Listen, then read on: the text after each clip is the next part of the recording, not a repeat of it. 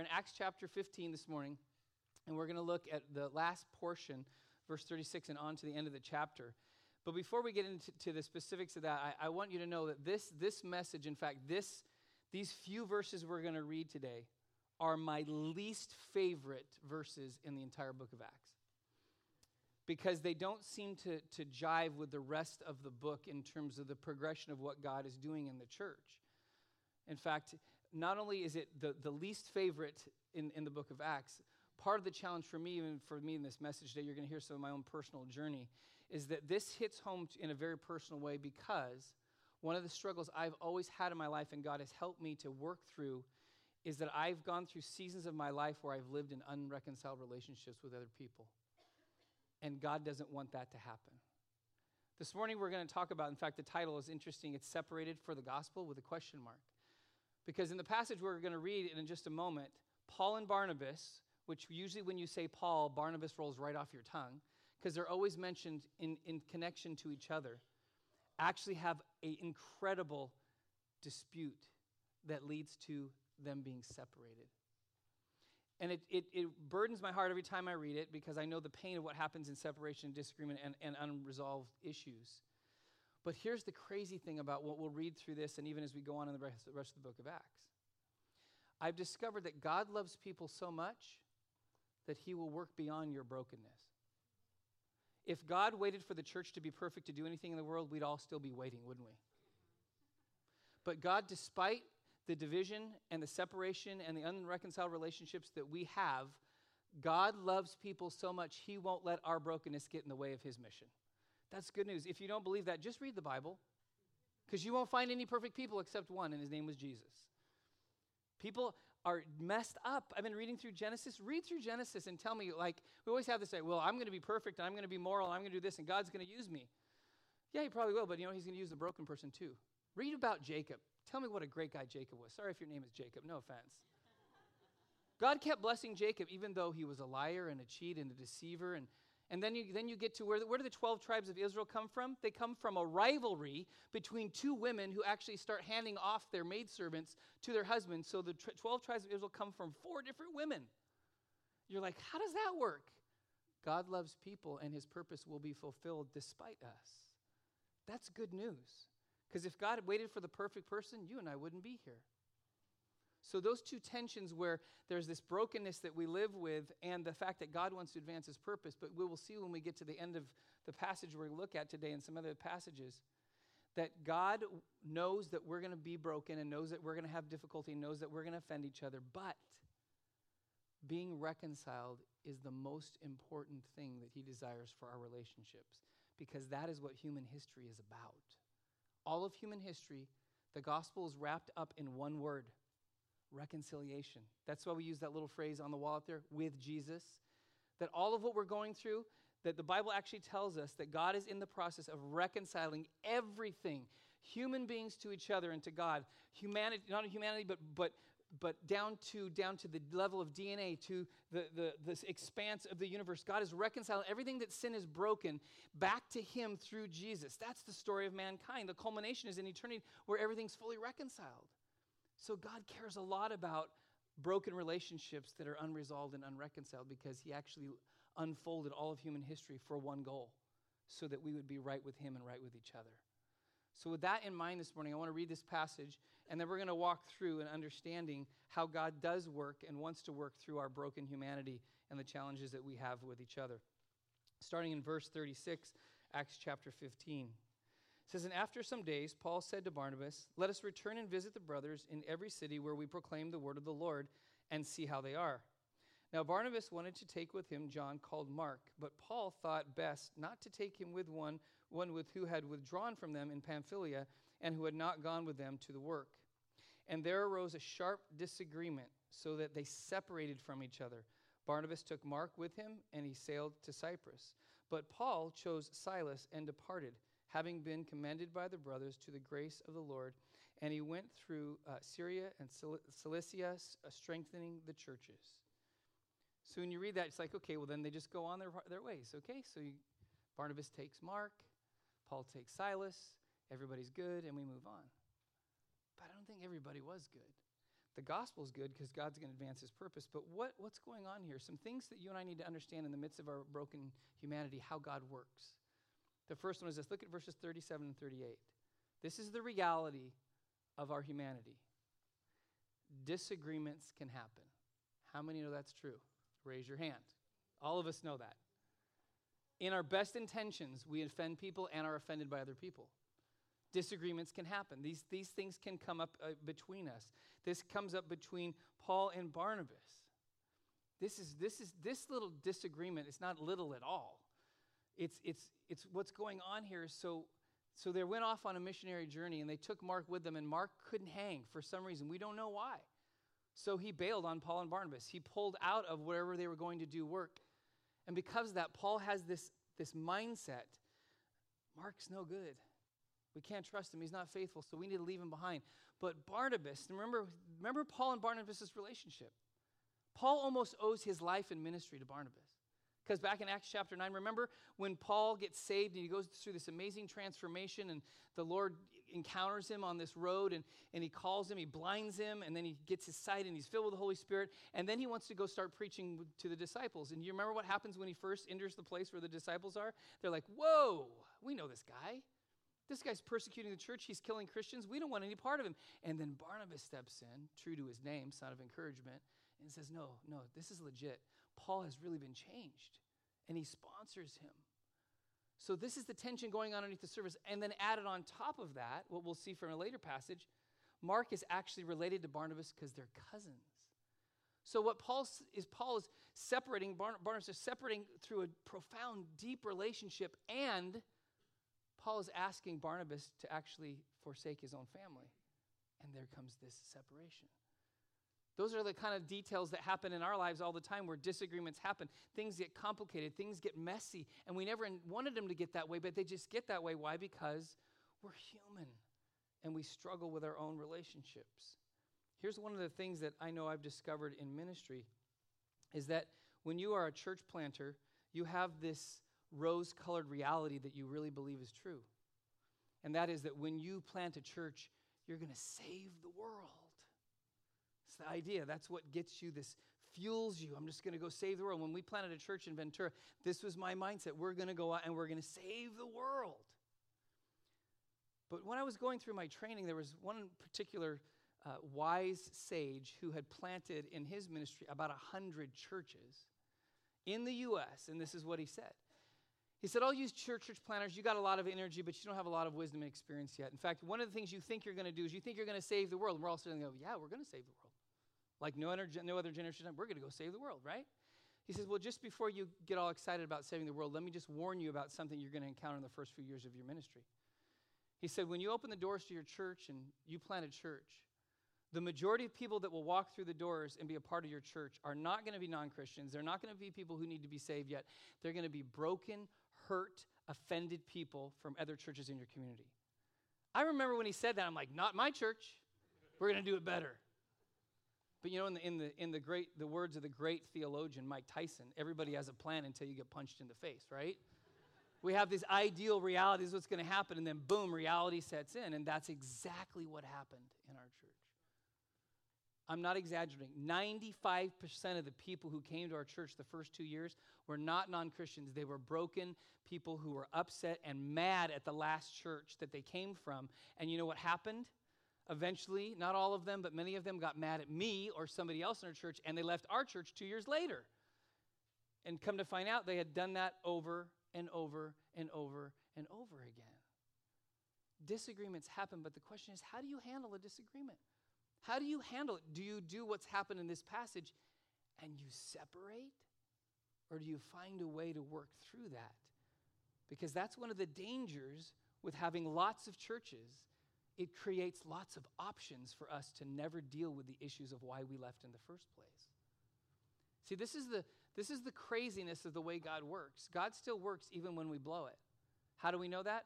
all the separation that's happened over the years, you know the estimate today of how many denominations there are in the world? A low estimate is 40,000 denominations. And when you actually start looking at those denominations, I'm not talking about what we consider a cult, but when you look at those denominations that represent those 40,000, The majority of their theology is very, very similar. Their practice is different with some minor theological differences. But you know, it's interesting. I don't, someone should do a study, but I would estimate that a good majority, or maybe at least half of those denominations started with the idea of pure, pure doctrine or practice we're going to do different.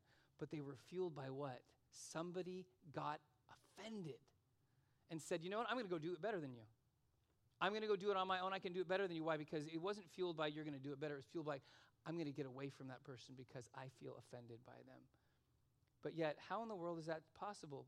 Of those 40,000 denominations, that represents literally billions of people on this planet that know Jesus.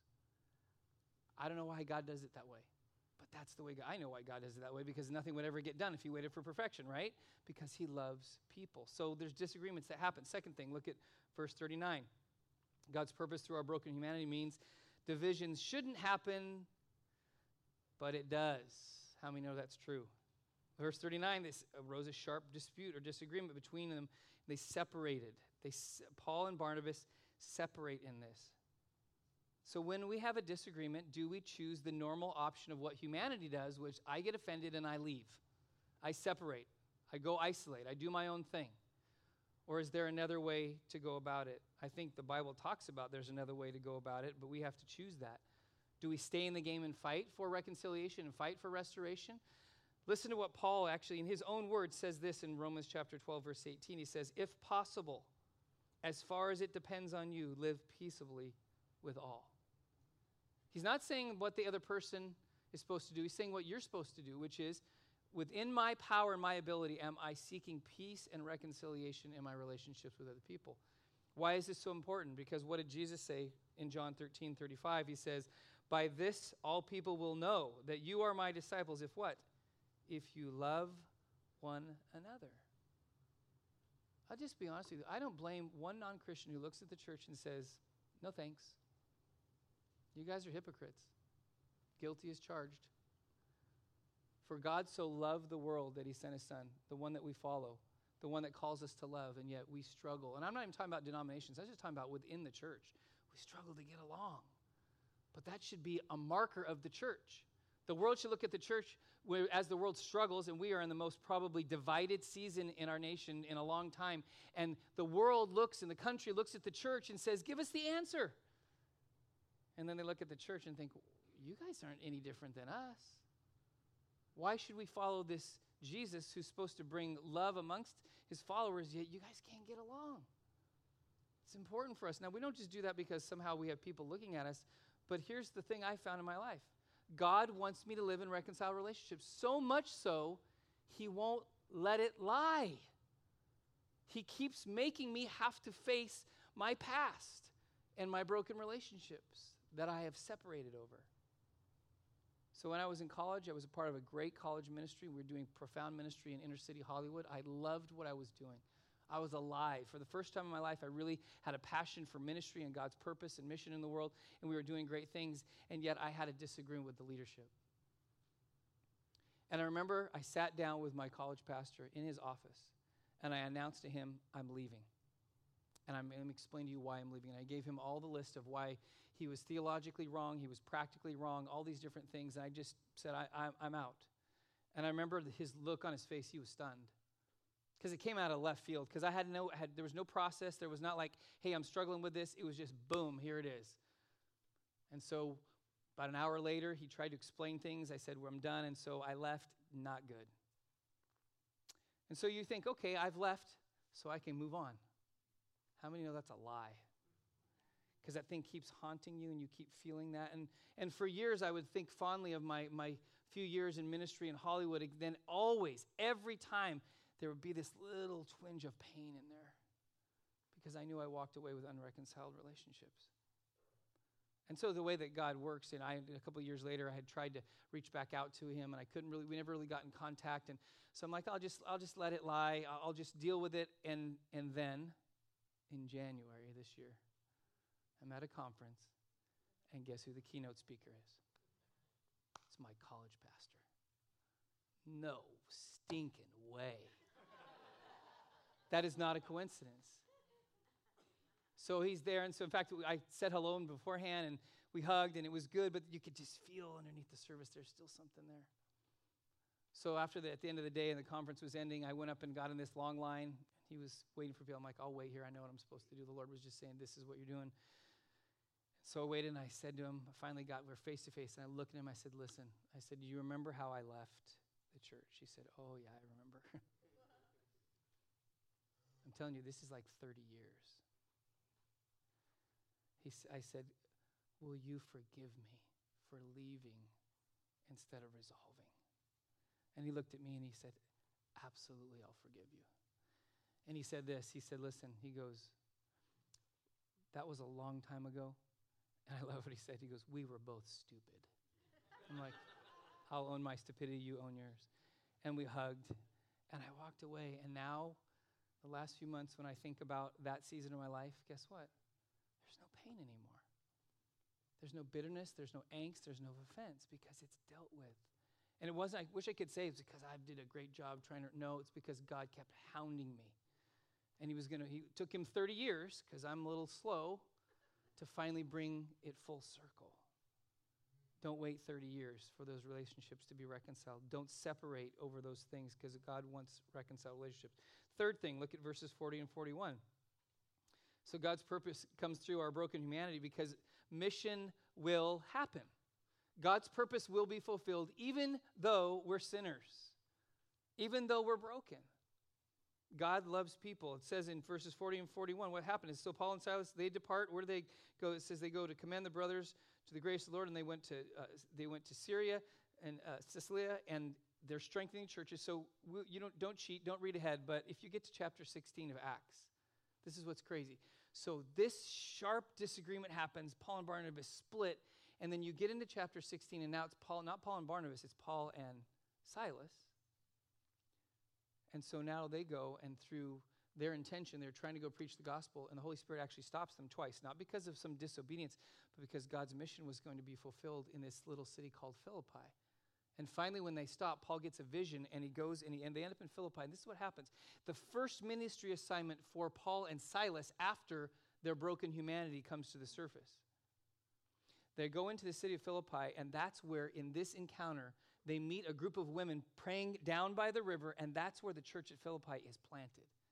We have the book of Philippians, which is like the one book that Paul writes that's pretty much positive because there's a church that got it. That's get started.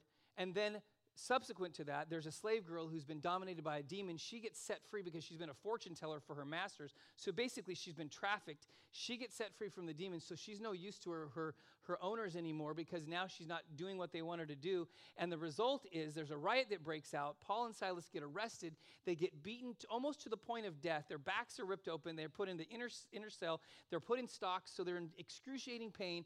And I love how it says in verse 25 At about midnight, Paul and Silas were singing praises to God. And then what happens next? An earthquake hits the jail, busts open the, all, the, all the cells. Nobody escapes. The jailer's about to kill himself, and they said, No, everybody's still here. Then Paul shares the gospel with this centurion, Cornelius. His family, excuse me, Cornelius is early in, in Acts 10, but with this Philippian jailer who's a, who's a non Jew, Gentile Roman, and his entire family gets saved. So you catch that? A church gets planted, a slave girl gets freed, and an entire family comes to Jesus. God's mission is going to be accomplished through a group of guys who had just divided over a disagreement. What does that say? That means God loves people. God loved the people of Philippi so much, he didn't wait for Paul to be perfect before he used him. Now, hear me. You're thinking, I can just go live like I want to live. God can do anything He wants through me. I'm just, oh, nope, that's not what this is saying. Because this is about relationships, because the story's not over in this. But mission happens because God works this way. In fact, not unlike, maybe you don't even realize this, but our church, our, the history of our church has something similar to this. So, most of you know, if you haven't, this obviously the church that we are called Antioch now, originally the name of the church was Sunrise started back in about 1990. Long time before that ever unfolded, something happened in Ventura that affected the future of this city and this church. There was a young p- youth pastor who uh, was doing some great things, but got into a disagreement and some things that, that he was questioned by leadership with, and so he decided to walk, and they actually fired him. Fired him from his youth pastor position. And so instead of reconciling in that moment, this is what he said I'm going to go plant a church, and I'm going to do it better than they do. And so he did. He planted a church in Ventura. And that church became the fastest growing city, or fastest growing church in the city of Ventura at the time. Amazing. A few years after that, another pastor came into that church and said, This isn't right. Doesn't, this is not right. We can't coexist in, with two churches now and two leaders or people that are not getting along. So he reached out to that youth pastor who planted this church and said, We need to reconcile. Coolest thing ever. A Sunday night, they had a service just for reconciliation. And they brought that guy back in who had planted a church in the city. And they, they asked for his forgiveness for the way things had happened years before. And he asked forgiveness for what he had done. And they reconciled. About five years after that, the youth pastor of that church, which was the church that this other youth pastor had planted, got this idea. God wants to reach people in Simi Valley. His name was Ken Kraft. And he came and planted Sunrise. And we are here today because of that journey.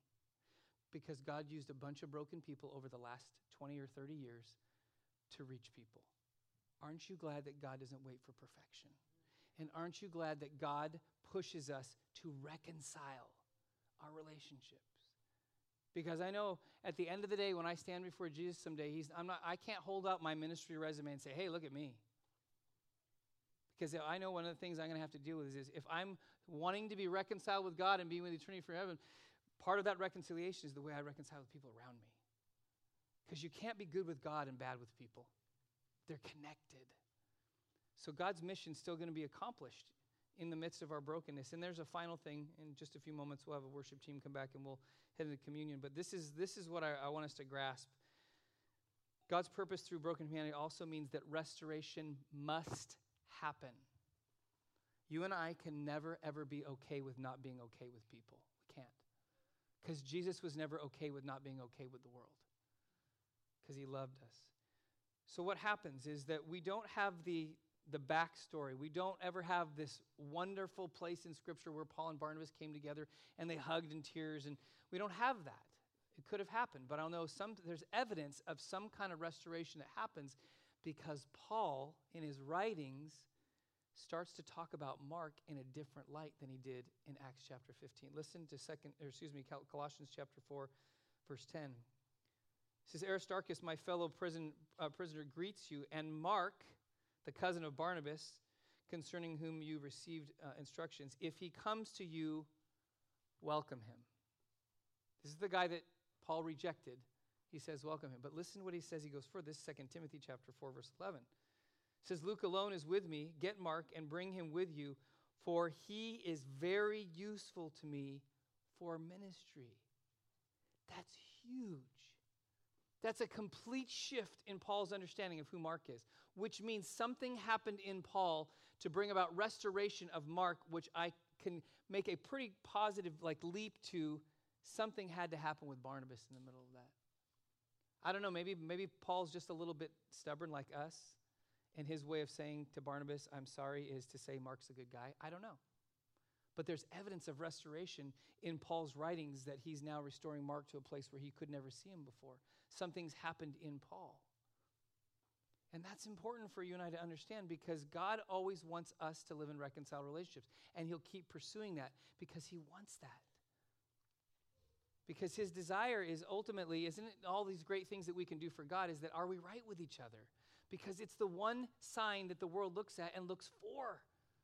Do they get this thing called love? Do they actually love each other? Because even when they harm each other, do they still love each other? That's what the world is looking for, and we should have the answer. As I mentioned, there's so much of this personally for, that I've walked in that I know that God wants us to live in reconciliation because in my life, I mentioned He won't let it lie. So, a number of years ago, we were on vacation and I normally don't answer calls that I know are coming from church folk on vacation unless I hear it's an emergency. And so we were on vacation. My phone rang, and it was a good friend of mine in the church. And I thought, man, I better answer this. This could be somebody sick in the hospital. Some there's some crisis going on, and so I answered it. And within the first 30 seconds, I realized there was no crisis. There was no person in the hospital. He just announced to me within the first 30 seconds, I'm me and my family are leaving the church because you're a horrible pastor. I'm like, wow, why did I answer that? So he went on and on and on. And somehow, in my best efforts as a pastor to try to lead him to Jesus and help him follow Jesus, I failed. And he was mad at me, and I didn't do what he wanted me to do. And so, for 30 minutes, he went on and on and on and told me how horrible I was. And I said, Listen, I am sorry for whatever I did. I said, I don't know what I did. I tried to do my best. I tried to help you and your family. They had gone through a lot of stuff in their life. And so at the end of the conversation, I said, Hey, I pray that God takes you to a place where you can grow. And he just hung up on me. That hurt a lot. I'll put, be honest, it pretty much ruined my vacation. Because the whole time I, my mind was just going, Where did I blow it? Where did I blow it? Where did I blow it? And it stayed with me for, for a long time. And every once in a while, it would just kind of creep back in. I just, man, Lord, why did it end that way? I wish there was, and I knew the door was closed with him. So a few years later, we moved to Oregon. Few, we've been up there for probably about four or five years. And I'm sitting, I can still, I remember these locations. I remember the, the room I was in when he was going after me on the phone. I remember the desk I was sitting at when I saw his email come through. And I saw his name. And I'm like, oh no, I don't want to open that email. It's too painful. He's going to go off on me again. This had probably been like seven or eight years. So I clicked on his email and opened it. And in the first couple lines, this is what he said. I've changed. And I need to ask for your forgiveness. So he goes on in this lengthy email to explain to me that after they left the church, his life fell apart, made some bad decisions in his life, disconnected from church, just the wheels came off. He said, but God kept pursuing him, and he ended up back in a church again. And the Sunday prior to his email, the pastor had talked about unreconciled relationships. I had nothing to do with it. Okay, I had nothing to do with it. The church was a thousand miles away from me. And he said, as he preached, I knew you kept coming to my mind that I needed to ask you for your forgiveness. I'm sitting there at my desk just weeping. And I said, You're, I emailed back, I said, You're forgiven. I said, We're good. Funny thing is, two years ago, since we moved back down here, I ran into him again in person. It's the coolest thing when you run into somebody that you were hurt by, but you reconciled with because there's no more pain. We hugged each other, we've had lunch together, and it's like, it's this amazing thing that I don't walk around with this pain in me anymore because the, recon- the, the relationship's been reconciled. And I share that because this is one of those messages that I know for so many of us, we all deal with this. All of us. We struggle because we're human. We're going to offend and be offended. But what do we do with that? What do we do with that? Because I know God cares deeply about our relationships. In a few moments, we're going to go into a time of communion, but, but I want you just to, to think there's a couple things I want to highlight that are really important. Why are relationships so important? Because you don't understand the ramifications of your relationship with one person that is unreconciled actually holds power for generations to come. So I told you I've been reading in, in Genesis. This was crazy. So you remember two guys. I mentioned one earlier. One named Jacob, one named Esau. Anybody remember that? You remember a guy named Abraham and his wife named Sarah? Interesting things happened. When Sarah could not get pregnant and her frustration with God, she offers Hagar, her servant, to Abraham so that they can have a child. The fruit of that, their offspring's name was Ishmael. And then God opened Sarah's womb and she had Isaac. And if you don't know the story, pretty much Hagar and Ishmael get they get marginalized. They're they're not the chosen. So there's always this tension right there between Hagar and Sarah and Abraham trying to navigate that. And then Jacob comes along and Esau. When they're born, they're born in tension. Jacob's hanging on to Esau's foot as he comes out of the womb. They're already at battle in, inside their mother's womb. And if you don't know the story, what happens is that Jacob ends up stealing Esau's birthright, which leads to a division between the two of them. And this is interesting. If you keep reading through Genesis, you go back and you know when Esau got married, you know what he did? He was so mad at his dad. So mad at his dad, he went to his dad's brother's household, Ishmael, and he took a wife from Ishmael's family, pardon my French, just to piss Abraham off. I mean, just to, excuse me, just to piss Isaac off, just because he was so angry. And then history unfolds. Where did the Jews come from? Abraham, Isaac, Jacob. Where did Arabs and most likely Islam come from? Ishmael, Esau, and then that battle that started in Genesis is still being fought today. Because even if you read through Esau and Jacob, never, Jacob even lied to Esau when they came to reconcile. There still was this tension in them. Do you think that God cares about unreconciled relationships? Absolutely, He does. Absolutely, He does. But here's the last thing. In fact, the worship team can come and join me. I have this, it's not set in stone. I can't go and give you chapter and verse, but this is my suspicion about some dimensions of what heaven is going to be like. When we think of heaven, we think of this place where I get a resurrected body, there's no longer mourning and sin and death and all the things that we struggle with in the life. And it is going to be that. But I'm convinced if you and I have unre- unreconciled relationships in this life, there's going to have to be something done in eternity. Because let's just be honest your soul is going to stay with you. Who you are internally is going to be with you. So you're going to carry with you what you had in this life. Can you imagine the moment when you're like, you get your resurrected body, around the throne, everyone's worshiping Jesus, it's great. And then you look around and in the door walks that person. And if you're honest with yourself, like, I thought you weren't going to make it. I was banking on an eternity, maybe I could be apart from you. I'm convinced that if there's unreconciled relationships now, those will have to be dealt with when you're standing before the king. Because he's not going to let it lie. Better to deal with it now. Better to face those broken relationships and do as much as you can to reconcile those things. Why? Because Jesus died for us to reconcile us back to God. The least we can do is to strive to be in reconciled relationships with each other. The least. So, as we come to communion in just a few moments, if you're visiting and just the first time, communion is done this way. In a moment, we're going to go into a song, and you're welcome to go to get the elements. And what we're doing is we're remembering Jesus' death.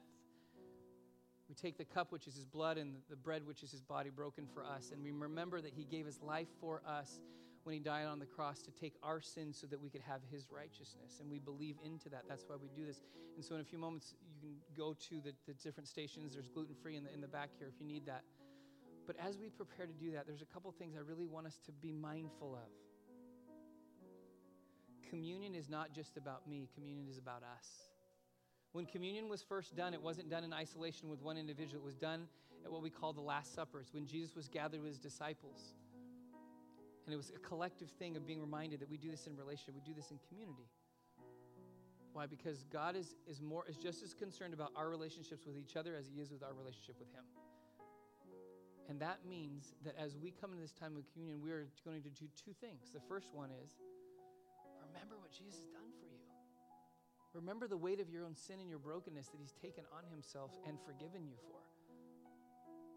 And in that remembrance of what he's done for you, then you and I need to turn to see what God has also done for others. But then when we look at the people that we are having a hard time with, we're offended by, and there's maybe some deep things, just take a glimpse at the, your lifetime of sin compare it to the one moment where that person failed you, or maybe the two, or maybe the five, and realize that Jesus has forgiven me for all of this. The least I could do is forgive this person for this. So I'm going to ask you just to close your eyes because I want you to see a story that Jesus shared about this very thing. because he cared so deeply that we would extend the same love and grace and mercy and forgiveness that he has extended us, that we would extend to others. He told this very pointed story. You may be familiar with it, but there's a story of a, a man who had a debt, and from modern day calculations, we figured his debt was probably in the millions. And he came before the man he owed the debt to, and he pleaded for forgiveness. He didn't have money to repay the debt. He, he didn't want to be in slavery and his family in slavery. And so he pleaded with this man, Please forgive my debt. And this man, his master, graciously said, I forgive this debt. Can you imagine what that would feel like? To have millions and millions of dollars that you could not repay, and you were going to have to become a slave to pay it off for the rest of your life. And in a moment, uh, someone says to you, You're forgiven. The weight is gone. I wish the story ended there, but Jesus goes on in the story and he says, This man went out and immediately he saw a man who owed him, what we can tell from modern day calculations, he owed him pennies. And this man who had been forgiven millions of dollars took this man who owed him pennies and said, You pay me back every penny that you owe me. Then the master heard about this story because he had actually had that man thrown in jail because he would not could not pay back pennies. And then the man comes before the master again, who'd forgiven him the debt. And can you imagine what that encounter was like? For this master who had been so generous and so loving and so merciful and so gracious, and now this servant is in front of him again and he can't even forgive pennies. The end of the story is not good for that servant. The unmerciful servant ends up in the place that he didn't want to end up. He ended up in jail. He ended up incarcerated. He ended up bound. I think he was bound because he couldn't forgive. I think he was bound not just because the master put him in jail because he couldn't be merciful. I think he was bound because he didn't know how to set people free. And God is saying today there are people in your life that need to be set free. There are people that need to be forgiven. There are re- re- relationships that need to be reconciled because we find freedom in that. We find love in that. We find grace. We find the pattern of what Jesus laid out for our lives to be. So I'm going to encourage you as you take the cup and the bread today, you're remembering Jesus' sacrifice for you, but you are remembering that that sacrifice flows to you and through you to those who need forgiveness today. Jesus, would you come and by the work of your Spirit, do a supernatural work in us? Lord, give us the courage. Lord, I know pain runs deep. But I know your love is deeper than our pain. And so, Lord, I pray that you would give us the capacity through our communion today to remember the wealth of forgiveness that we can draw from of what you've invested in us, and we can extend that to others. We thank you, Jesus, in your name.